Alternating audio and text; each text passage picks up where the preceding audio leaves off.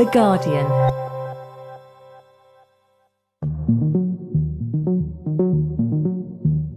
One of the big questions people always say is like, why? Why would you want to do this? You know, and I think that it's the same as asking that question, why would I want a tattoo? This is Jeffrey Tibbetts. At the start of May, he co hosted Grindfest 2019, a festival for which dozens of fans of a very particular kind of body modification made the journey to the Tehachapi Mountains in California. Uh, it's a place where uh, the biohack grinder community uh, comes together each year in order to um, collaborate and facilitate each other's projects. Jeffrey performed procedures on people who wanted to, in one way or another, merge themselves with machines. The injectables, there's actually a, a pretty broad range at this point. Some of them um, are like the Fireflies, which are a uh, an implant that just glows through the skin. It's entirely aesthetic. Um, there are also um, uh, some of them which uh, will transmit your body temperature. Humans have been using technology to alter their bodies for decades. Many women have medical devices implanted in their arms as a form of contraception, and people with heart problems can be helped with an artificial pacemaker. Implants like these are considered medically necessary or helpful, but some people like to take the idea of body modification a lot further. A cybernetic organism is something that's part biology, part technology. But the science fiction view that you that we get is where the technology and the human are integrated, a, a bit like in RoboCop, maybe is a good example. But that as a result, that you get the cyborg gets abilities that are beyond what the norm is for humans. Cyborgs feature heavily in science fiction, and, as we will discuss in this episode, this kind of body modification can have interesting real life applications. But is this practice safe? anything you're doing presents a certain risk, okay? And there are more and more people every year getting involved. Eventually, someone will die. I'm Jordan Erica Webber, and this week I delve into the often controversial world of biohacking to explore how, when used in the right way, technology can enhance the human form, and find out why some of the latest forms of biohacking face medical, ethical, and legal challenges. This is Chips with Everything.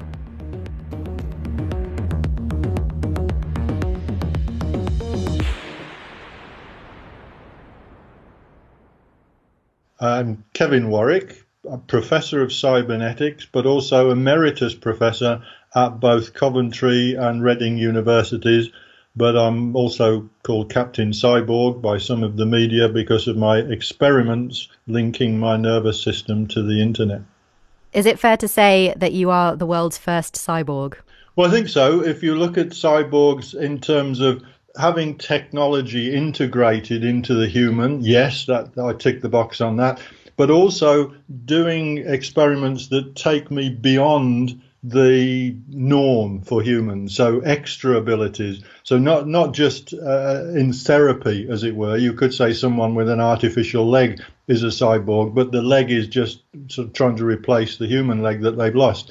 What I've done is experiment with extra senses and new means of communication, so to push beyond the human norm, which I think ticks the big box for cyborgs. Kevin's personal fascination with this kind of body modification began when he was a child. My father had agoraphobia when I was a young child, and he, in the end, they gave him an operation. He had it so bad. And as he described it, they cut out some of his brain cells and it got rid of his agoraphobia. Very dangerous operation. I don't think they do it now, but it cured him. So as a young child, I was aware of what was possible when you change what's going on in the human body. And then later, as a professor of cybernetics, I was aware that we had technology, we had lots of technology around us, the potential to use implants to change what's going on in the human body to do a lot more than was done with my father. So in 1998, Kevin offered himself as a scientific experiment and, with a team of five others, started Project Cyborg. So far, it has consisted of two stages Project Cyborg 1.0 and 2.0. The first procedure was less than simple. we in the first case we had an intelligent building. What that was was um, with a smart card moving around in the building, the computer could monitor where it was going or where anybody was going, and then we got it to do things for the person. Um, but at the same time, this is going back 20 years. We knew that there was technology available that could potentially be implanted, although it wasn't actually designed to be implanted. So we gave it a go, It's essentially implanting the same sort of thing as a smart card, which meant that with that implant in place, which later became called an identification or RFID, radio frequency identification device, so that was what I had implanted the first time. And so as I moved around the building uh, with that implant, doors opened for me, lights came on. I got a hello, Professor Warwick, when I came through the front door. So it was tremendously exciting. Four years later, the team followed up with Project Cyborg 2.0. The first part, we had signals going in my body, but they were just energizing a, an implant which was sending signals back again. The signals weren't changing at all. And I figured, well, can we change the signals? Which is what happened with Cyborg 2.0 I had what's called a BrainGate implant, which consisted of 100 small spikes. The spikes were one and a half millimeters long. They had electrodes on the end of them, and this was fired at high velocity into my nervous system by surgeons in an operation. It lasted about two hours, the operation, because it was the first time it had been done on a human. So I had this, this BrainGate fired into my nervous system, and as part of the experiment, we linked my nervous system to the internet, but via a computer system. So it was bi-directional. So signals from my brain, neural signals, as if I moved my hand, signals we could pick up in the implant, which was in my nervous system, and send to the computer and off onto the internet but also back the other way. We could take uh, electrical signals to stimulate my nervous system, which it took about six weeks for my brain to understand the signals reliably. Um, but then we could do a whole bunch of sensory experiments as well, and particularly, which is very cybernetics, with feedback that I could move things with my brain signals and via the internet and also experience feedback from whatever it was I was moving. So, undergoing these procedures, did it ever hurt at any point? The description of Cyborg 2.0 firing these spikes into your nervous system sounds really painful. Were you ever nervous about it? So, I think the night before, I, I did start to, oh, what am I doing here? But uh, it wasn't in terms of stopping it. It was just not something I was particularly look, looking forward to. However, when it came to it, the operation was a bit of a research thing in itself. And I can remember at one time Peter Teddy, who was the the lead um, consultant surgeon on it, he grabbed hold of my nervous system with with some forceps. And what it felt like was it was like electricity was running through my hands. It was a bit like when the the cat in Tom and Jerry gets electrocuted. and it, that's what it felt like. It was absolutely fantastic to realize we actually have electricity running through us. And it was that sort of thing that brought that home to me. Kevin was determined and exhilarated about what results these experiments could provide. Others, including loved ones, were seriously worried. My daughter, the one time, you know, we get on really well, and she was saying, Look, Dad, you, you don't have to do this. I think that was when she was realizing it, it could go wrong. It, you know, it could go horribly wrong and uh, you know I, I could have problems as a result of it. And I think she, you know she was crying before and saying you, you don't have to do this, which I knew I didn't, but it was something I did from a scientific point of view, felt I had to do. So some people compare this act of becoming part machine to getting a tattoo, right? You know, body modification. And we know that some people do go on to regret tattoos, maybe because they were drunk at the time they decided to get it done, or just because people change over time. Did you ever have any regrets about becoming a cyborg? Oh, not at all, not at all. No, um, we got some fantastic, unique results. I mean, it's the great thing when you're the first person to do anything or the first team to do anything, you get results that are exceptional. And nothing can beat that. I, I mean, I, one part of the experiment, my wife got involved as well. She had electrodes uh, inserted in her nervous system, and we linked our nervous systems together electrically, which I don't think anybody's done that before, but we did it for communication purposes. So we had a, a sort of telegraphic communication. When she closed her hand, my brain received an electrical pulse directly, a direct electrical circuit. So when she went dick, dick, dick, dick, dick, I got three um, pulses and so on. And it was great that I could receive these pulses and I knew she was communicating because for me, ultimately, when we're not just linking nervous system to nervous system, but it's brain to brain, then it's the basis for thought communication. And to be the first to do something like that, great. You know, this, this is absolutely amazing as a scientist that you can do something like that. The second phase of Project Cyborg happened nearly 20 years ago. But Kevin, now in his 60s, has continued his work in cybernetics and is currently interested in how we might use this kind of science to better understand neurological disorders. And if you think Kevin has hung up his cyborg hat now that he's hit retirement age, think again. I think for me, the big experiment is linking two human brains together and I, I, keep saying next year I will do it. I'm still saying next year. Um, the surgeons are there, one of them particularly. Yes, let's go for it.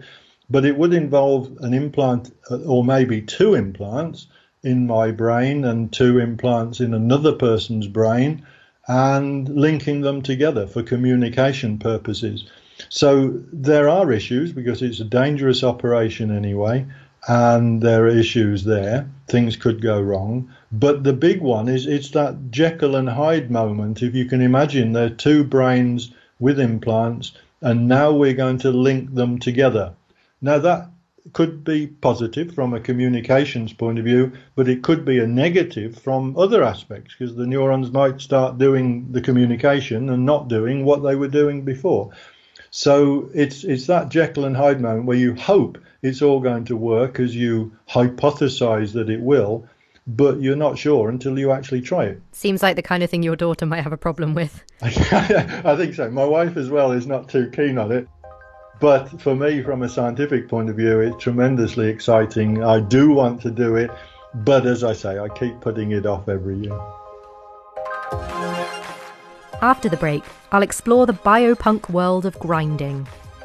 You know, the benefit is that, look, we're, we're trying to raise the bar on humanity itself. You know, we're trying to get to a point where people are smarter and better and more connected. And, uh, you know, uh, can we do these things? And, and, you know, and cooler. And I think personally that that, that benefit outweighs the risk. We'll be back after this.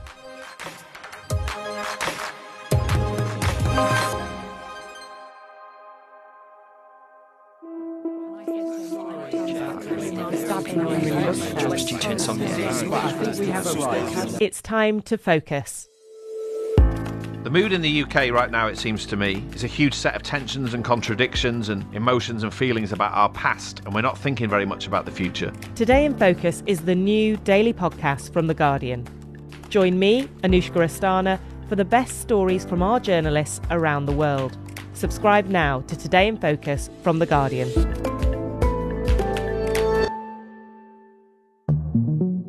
Welcome back to Chips with Everything. I'm Jordan Erica Webber. This week we're exploring what it means to be a cyborg and some of the ways people go about becoming one.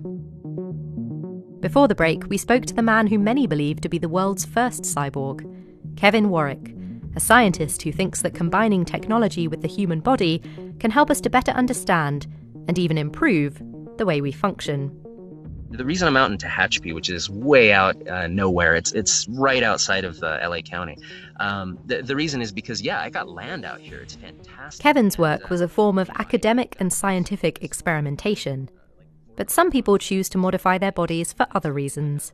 So producer Danielle called up Jeffrey Tibbetts, the man you heard at the beginning of this episode, to learn more about his work as a grinder.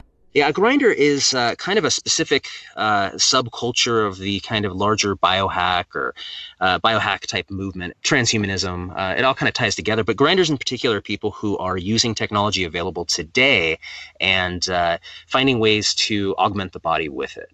Yeah, I rang Jeffrey the day Grindfest was set to start, so as you can imagine, he was quite busy. But also, I should mention that in order to get good signal, Jeffrey had to walk around a good bit and eventually settled outside his lab. So at parts, you may hear some of the sounds that nature has to offer in the Tehachapi Mountains. yeah, it's not the environment that I would have pictured for something quite so science fictiony. So, what did you learn about Grindfest? What kinds of things do people do there? Well, before a scalpel is even lifted, the group of maybe 40 or 50 people gather to check out the sky. Tonight, there's going to be a meteor shower. So, we're going to have uh, dinner under essentially a large plastic see through uh, dome and uh, watch the meteor shower. We also have set up a um, uh, an FM receiver, which is able to receive uh, uh, FM station from a station like 800 miles away because um, when the meteors uh, streak through the sky, they ionize the air and the uh, waves will bounce off the ionized air, and you hear it on the radio as uh, basically kind of a, almost like a streaming by of volume increasing. It's, it's really cool. It's a cool way to listen to the meteor go over. Yeah, um, of course. The, the meteor shower sounds pretty great, but what about the procedures these grinders come to have done? Okay, so uh, you know, uh, of course, there there are um, people who are solely uh, interested in doing things like BCI or or things that are going to augment um, functionally. But but there are plenty of people involved in the movement who are also artists, and so they're implanting devices like, uh, for example, there's um, a device being marketed called a Firefly, and it actually uses a small amount of tritium uh, to cause light to emit through the skin. And uh, you know they spent a long time testing it, and they, uh, they made a coating that's not allowing anything to uh, to leak, any of the radiation to come out. Um, and so people are using this and putting them underneath tattoos or uh, different areas to where at night you can see it just glowing through the skin. So, other than LED lights under the skin, what other kinds of implants do people get at Grindfest? There are also um, uh, some of them which uh, will transmit your body temperature. Um, so you can, it can communicate via NFC and tell you your body temperature continuously. You know, so there's a lot of little fun ones like that. Um, there are also some larger stuff uh, that it's a little more invasive. For example, magnet implants.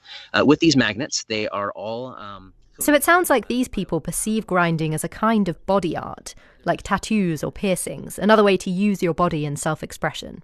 Exactly. And there's plenty of people who that's their primary interest. This is just new ways to express themselves, you know, and, uh, you know, then there's the flip side. Like for me, for example, I don't have any tattoos. It's, that's not, uh, the, the aesthetics is not as interesting to me, but, um, but I certainly, uh, helped a lot of people with different projects like that. And, uh, you know, I think it's totally valid. You know, people, uh, one of the big questions people always say is like, why, why would you want to do this? You know? And I think, yeah, well, I think that it's the same as asking that question why would i want a tattoo? I think though a lot of people who are kind of getting to know about grinding or biohacking or, or whatever you want to call it they're kind of saying well tattoos and say piercings have been done for centuries say. Um, even if there are still a lot of people in society who don't accept them. The people who are questioning grinding are saying this is quite new and why would you do this? And it's it's not just tattooing ink it's inserting something into you or it's surgery or it's whatever. So you know what would you say to that? It's kind of an extra level of tattooing or piercing no? Um, i would say that it may be more advanced than tattooing or piercing but uh, it, it's on the same spectrum. So um, there are things that in the future we'll get to that oh yeah i mean it's a whole different thing. When you're talking about like uh, some of warwick's uh, projects i mean he essentially had a, a surgeon going in and getting close to the median nerve from from what i understand. And so that, that's a whole different thing. I mean that's very different than you know a radio frequency id tag which you insert under the skin. Um, apparently in nevada they're attempting to make this law which makes it illegal to um, insert radio frequency id tags. You know and it's a really strange thing because that's the proposal made earlier this year by Assemblyman Skip Daly, who wants to ban the forced implementation of microchips or any other permanent marking on humans. This would prevent, for example, companies from forcing their employees to get microchipped. Yeah, five states, including California, have already banned mandatory microchipping. But just to be clear, the proposal in Nevada wouldn't apply to people who voluntarily get an implant or other permanent marking like a tattoo, for instance, so anything for artistic or creative reasons. This is just one example of why regulating a practice like grinding is so complex. Another complication for grinding is whether the law accepts it as a form of body modification like tattooing or piercing. Right. So in the UK, for example, there have been recent legal cases about body modification by registered practitioners who have, with the consent of their client, carried out modifications not with a microchip or a magnet, but for example, to create forked tongues, tattoo eyeballs, or remove ears. In these cases, UK law says that if actual bodily harm is inflicted upon a person with no good reason, in public or private, the consent of the victim is irrelevant. And obviously, then you have the difficulty of legally defining terms like harm and good reason. Yeah, and it remains to be seen whether modifications of the type grinders do will result in cases like this coming to court in the UK. But if we go back to Jeffrey in California, what they're doing at Grindfest is totally legal. Right, so it's legal, but is it safe? So, Jeffrey is a registered nurse by day, and he makes it clear that he doesn't consider grinding to be a medical procedure. They're two separate acts. He points out that there are definitely some risks involved anything you're doing presents a certain risk. Okay, with biohacking, uh, the risk is entirely dependent upon what type of project we're talking about. I mean, some of this stuff is entirely unexplored. There are people who are playing around with the idea of doing uh, stem cell modifications and and uh, all kinds of genetic modifications. Uh, you know, I, I, think that yeah, there's some of this stuff is very risky, but I think that the people who are doing it um, are quite thorough in researching all of the things they need to do in order to do it most safely. That doesn't mean that something bad can't happen, but uh, once again, you know, there's a big difference between the people who are doing some cutting edge things and putting, you know, very large things in their body or or you know, doing major modifications to cells versus something like a magnet. Uh, in terms of doing it right, going through it and doing it safely, um, there's there's we're really it's a, this entire community is about education. I would say biohackers or grinders are very conservative people okay? Um, conservative in that if we see someone else doing something dangerous or lackadaisical not doing the due diligence to, to, to do something they're doing at least as safely as it can be done um, it's, it's pretty frowned upon. You know I, I, think it is inevitable someone will die from this type of activity at some point because this is not going away and there are more and more people every year getting involved. Eventually someone will die. Now I, I, think that in the media, that's not going to uh, uh, play out very well for us. However, when you think about the number of deaths from just uh, playing tennis or you know all kinds of strange things, I don't think that uh, that really reflects upon the work that we're doing. Have you ever turned down a request for a procedure? Sure. As an example, um, you know, a lot of people are very interested in putting devices under the skin. The problem with it is always going to be power supply because, I mean, we've all seen videos of lithium based batteries going off in someone's pocket and bursting into flames. Can you imagine what would happen if, if that occurred under the skin? You know, it really comes down to we have to do really extensive testing before we consider actually putting something in. And of course, the person who is doing the procedure always has the final word because, you know, I'm not going to do something that I think is unsafe you mentioned there that you know if if anyone from your your community sees people doing it um, inadequately or unsafely, it's frowned upon. But how how do you guys make it safe? What are the safety techniques? Okay, so uh, I guess the start would be my cleaning cart. I've got a pretty nice cleaning cart, right? And uh, you know the cleaning cart has uh, all similar. Um, uh, actual uh, products. So, for example, we use bleach at a 10% uh, ratio, um, diluted as a disinfectant. We uh, go through and use the same types of techniques by studying how they clean operating rooms. That's the same way we're actually cleaning the rooms in between uh, procedures. Okay. On top of that, PPE. Before the break, Kevin Warwick told us that when he was getting ready to undergo the procedure that would make him the world's first cyborg, his daughter kept telling him that he didn't have to do it. And I'm sure a lot of people feel this way about grinding. Yeah, but Jeffrey feels that people attending his festival have taught a lot about whether they want to make changes to their bodies. You know, for someone to be getting something large and invasive, they're probably involved in the community and they know people and they work together to make it happen. It's pretty difficult to go from zero to creating some kind of, you know, engineering the electronic aspects of the device, programming it, and knowing how to do the biocoding and knowing how to do the procedure yourself. There's a lot of aspects to it where you're more than likely, if you're at the point where you're willing and ready to, to implant a device, you've probably worked with enough people that we know you, we know who you are. And uh, if there was some reason to believe that um, you weren't of sound mind, that we really wouldn't be working with you. And just to reiterate, people who attend Grindfest aren't trying to cure an ailment or fix a problem they feel they have. grinding isn't a medical procedure. As Jeffrey explains, it's about going above and beyond with what humans already are and can already do.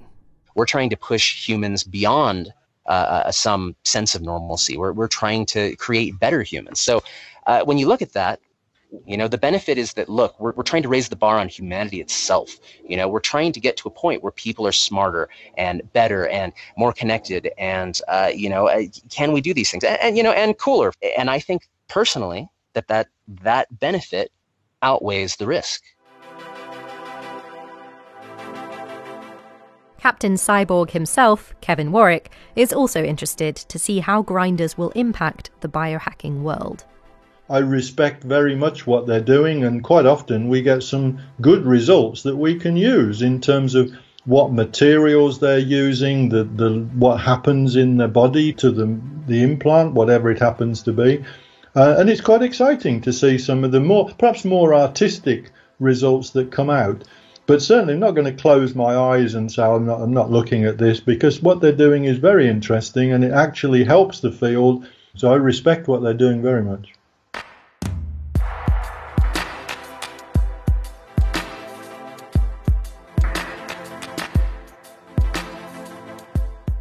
As with most things, regulation will play a huge part in determining the future direction of this form of biohacking. Right now, grinding is pretty much on the fringe of what society finds acceptable, but once a practice is regulated, it tends to become more mainstream.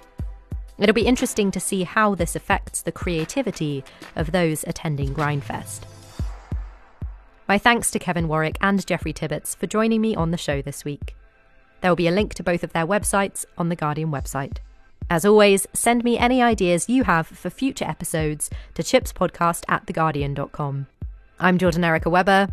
Thanks for listening.